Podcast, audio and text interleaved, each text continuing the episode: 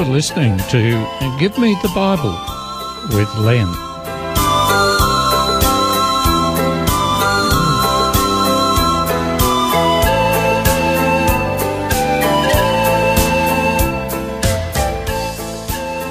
Today's program is entitled Willing.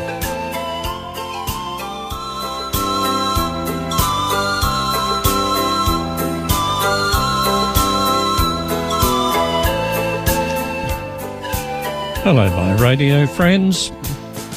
I'm pleased you've joined me today for another program in the series Give Me the Bible.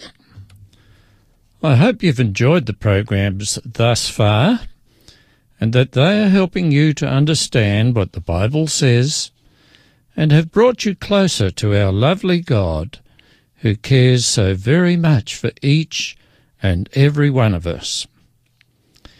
In his book, David Copperfield, Charles Dickens tells a short story of what happened when David had to leave home and was being transported to a boys' school in a horse drawn cart. When David was picked up from his home, his nanny, Miss Peggotty, was there to wave goodbye and see David off.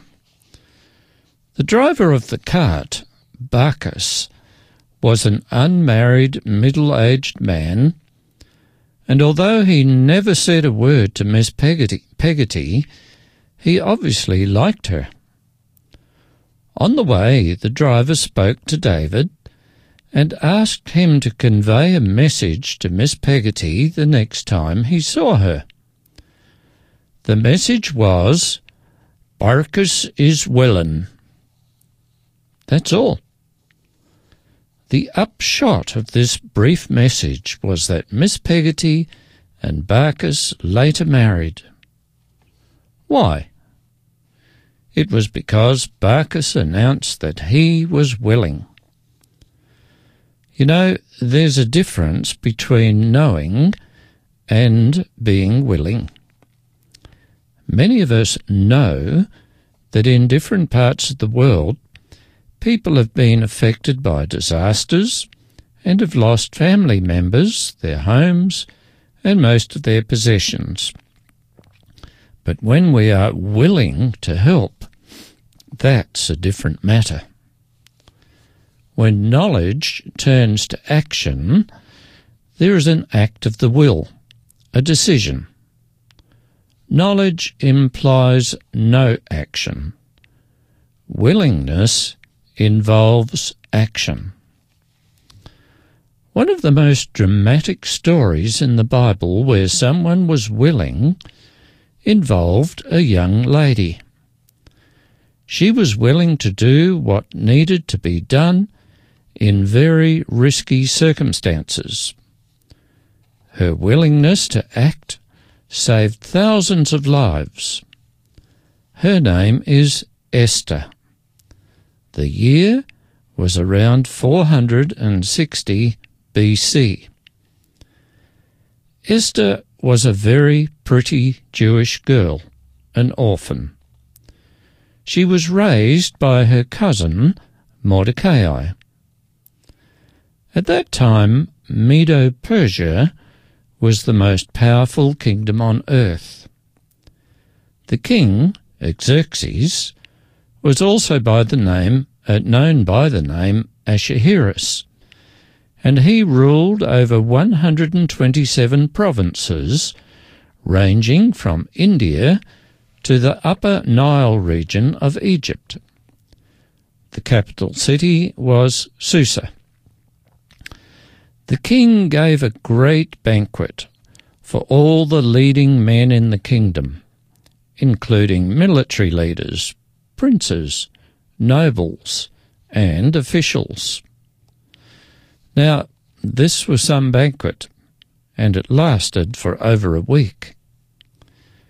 The king, probably under the influence of too much wine, was very boastful and wanted to show off his beautiful wife.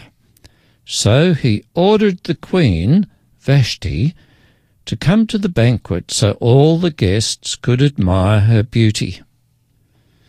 But Vashti refused to obey the king's command, making the king look somewhat foolish in front of all the assembled guests. The king's advisers recommended that the king should get rid of Vashti as queen in order to teach her and all the other women in the empire a lesson. The advisers advised that there would be anarchy in the kingdom unless wives obeyed their husbands. The reasoning, they said, was if Queen Vashti could get away with disobeying her husband, women would use her as an example to disrespect their husbands as well. So Vashti was demoted and basically divorced. A new queen was to be chosen, and so a Miss Medo Persia beauty contest was begun. All the most pretty young women in the whole kingdom were required to come to Susa, and after various beauty treatments, a selection process was begun.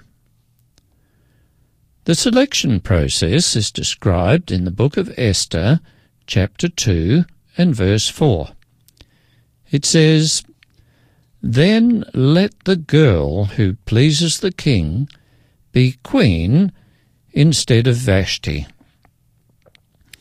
Esther was one of the girls selected to be one of the candidates. But she did not reveal her Jewish ethnicity. When Esther's turn came to go to the king, she won his heart. So the king set a royal crown on her head and made her queen instead of Vashti. And you can read that from Esther chapter 2 and verse 17. The prime minister of the kingdom was a wealthy official named Haman. Because of his position, he was next in power to the king, and people would bow to him when he walked past them. That is, all bowed to him except Mordecai, Esther's cousin, who was a Jew.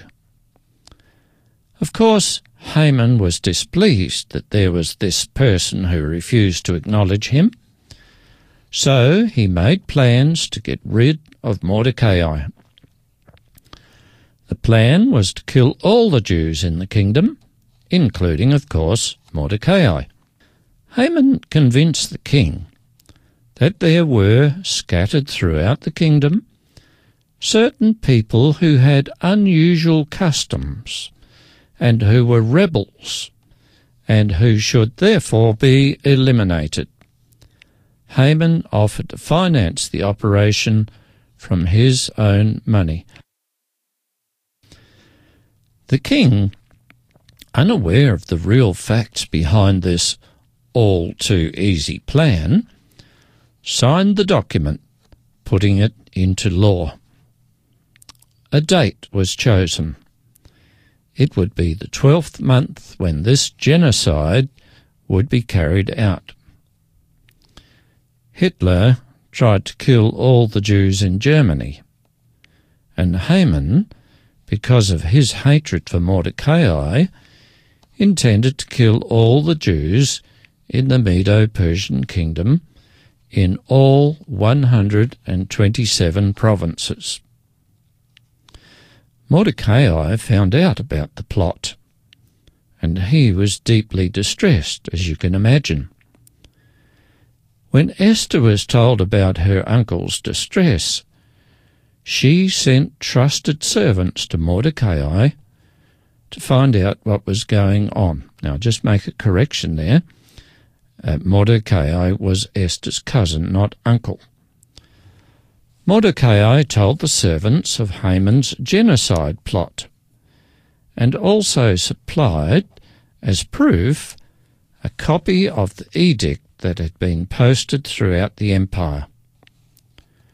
Remember, Esther was also a Jew, but she had not revealed it to the king. If the edict was carried out, she too would be killed. Mordecai sent this message to Esther. You can read it for yourself in Esther chapter 4, verse 14.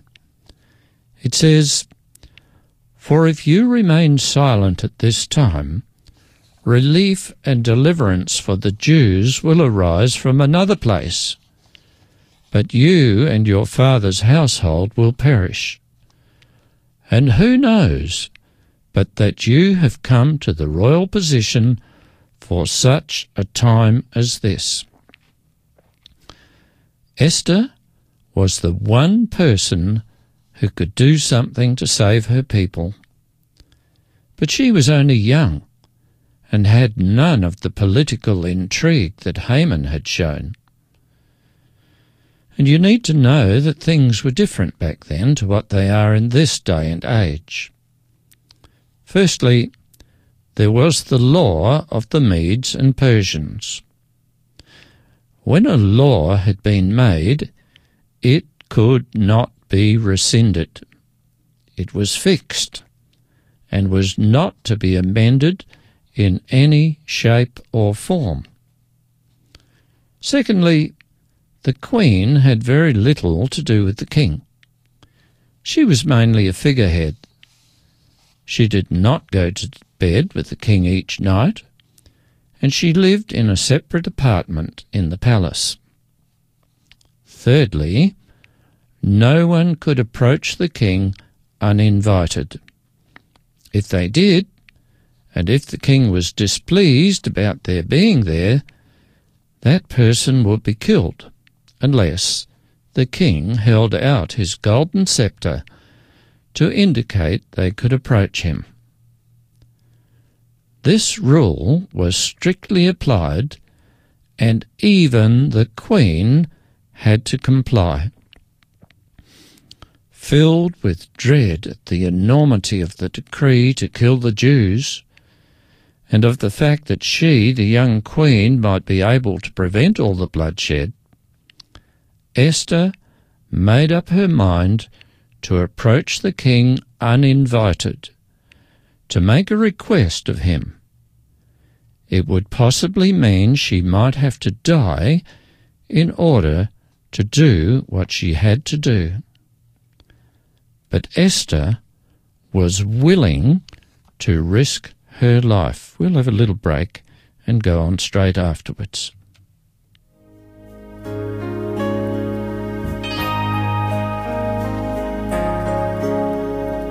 One day, a plain village woman, driven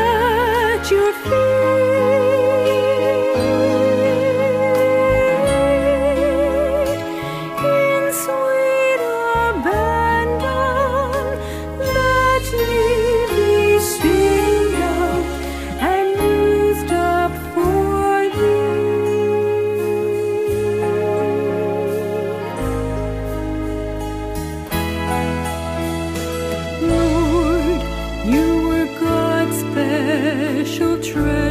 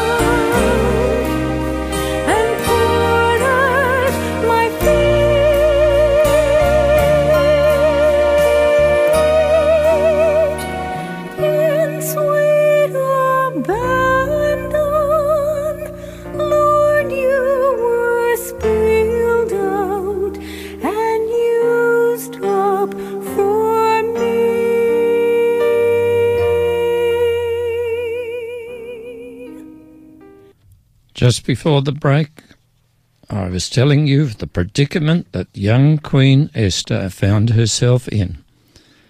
But she was willing to risk her life. And after three days of fasting and prayer, Esther announced that she was prepared to go to the king. She said, I will go to the king, even though it is against the law. And if I perish, I perish. That's from chapter 4, verse 46. When Esther approached the king, fortunately he held out his sceptre. So Esther approached and touched the tip of the sceptre. Then the king asked, What is it, Queen Esther? What is your request? If it pleases the king, replied Esther, let the king, together with Haman, come today to a banquet I have prepared for him. No doubt Esther was pleased the king accepted her offer. No doubt the king was pleased Esther had approached him with a relatively trivial relationship matter.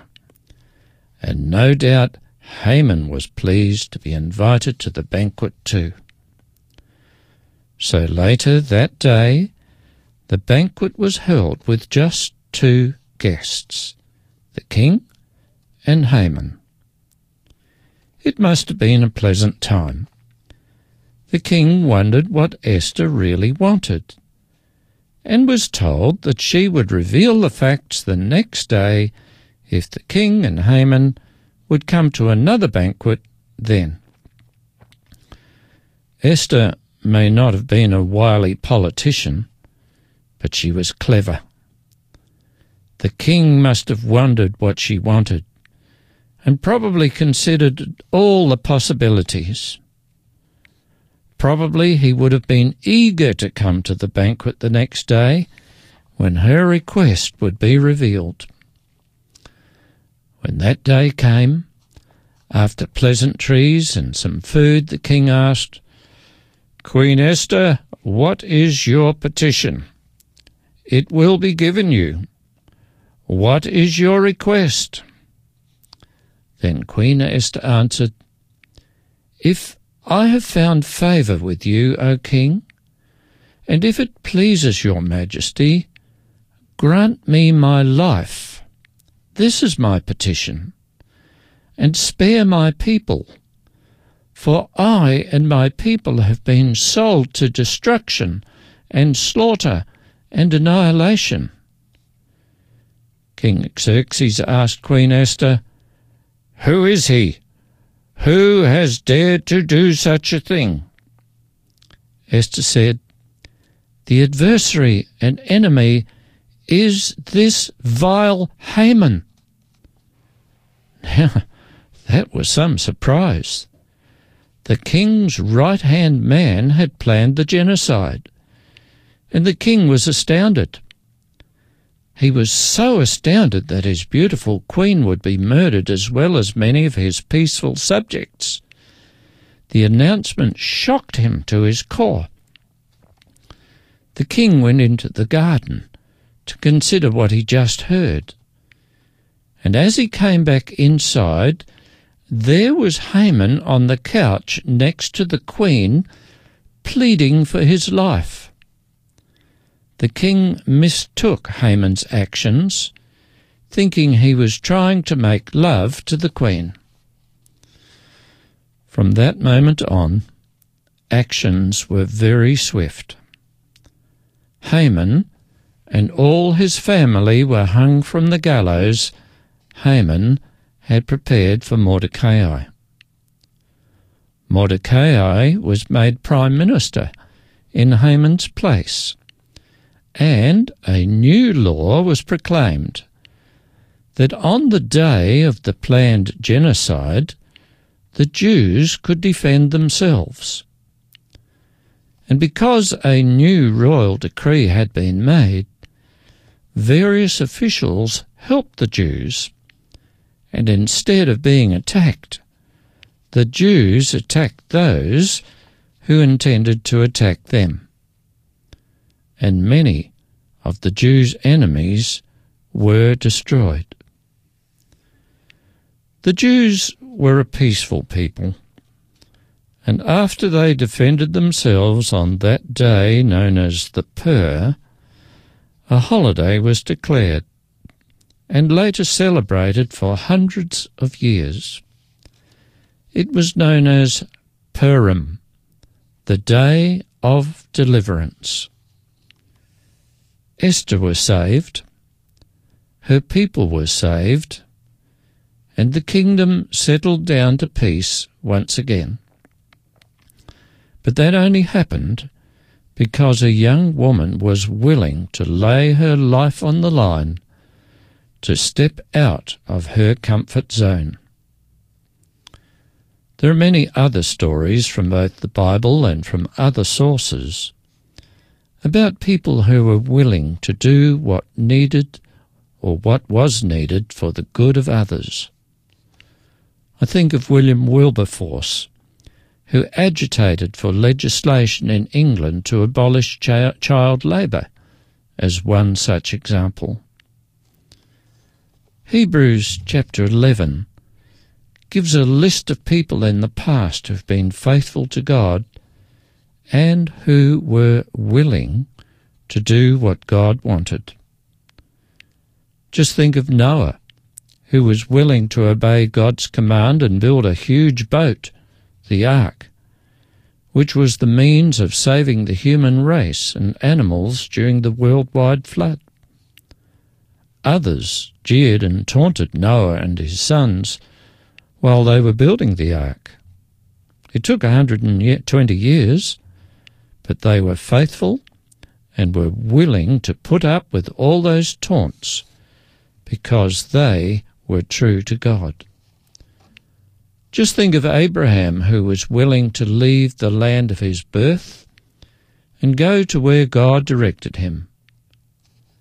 Abraham became the father of many nations and many large groups of people living today trace their ancestry back to him.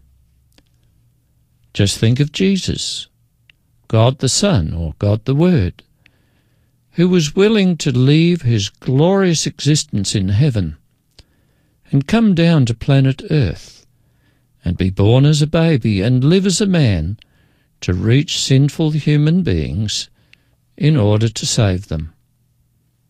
He was scorned. He was spat on. He was opposed.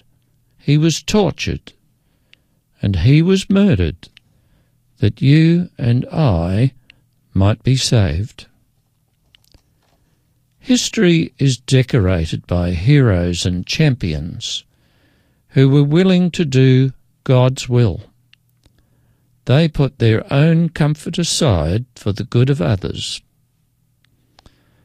But the point of today's program is about your willingness.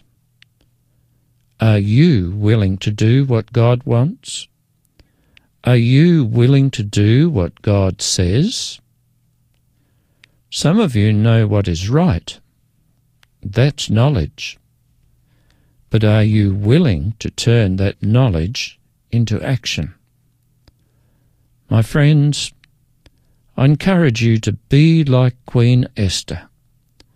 Take the plunge and make the decision to serve God, to obey Him, to give Him first place in your life. It may be hard, but in the end it will be more it will be more than worth it. And so I leave you today with these thoughts. Think seriously what I have challenged you with, and I sincerely hope you will be willing to serve God from this time on. So, until our next appointment, I wish you joy and peace and a willingness to do what God wants.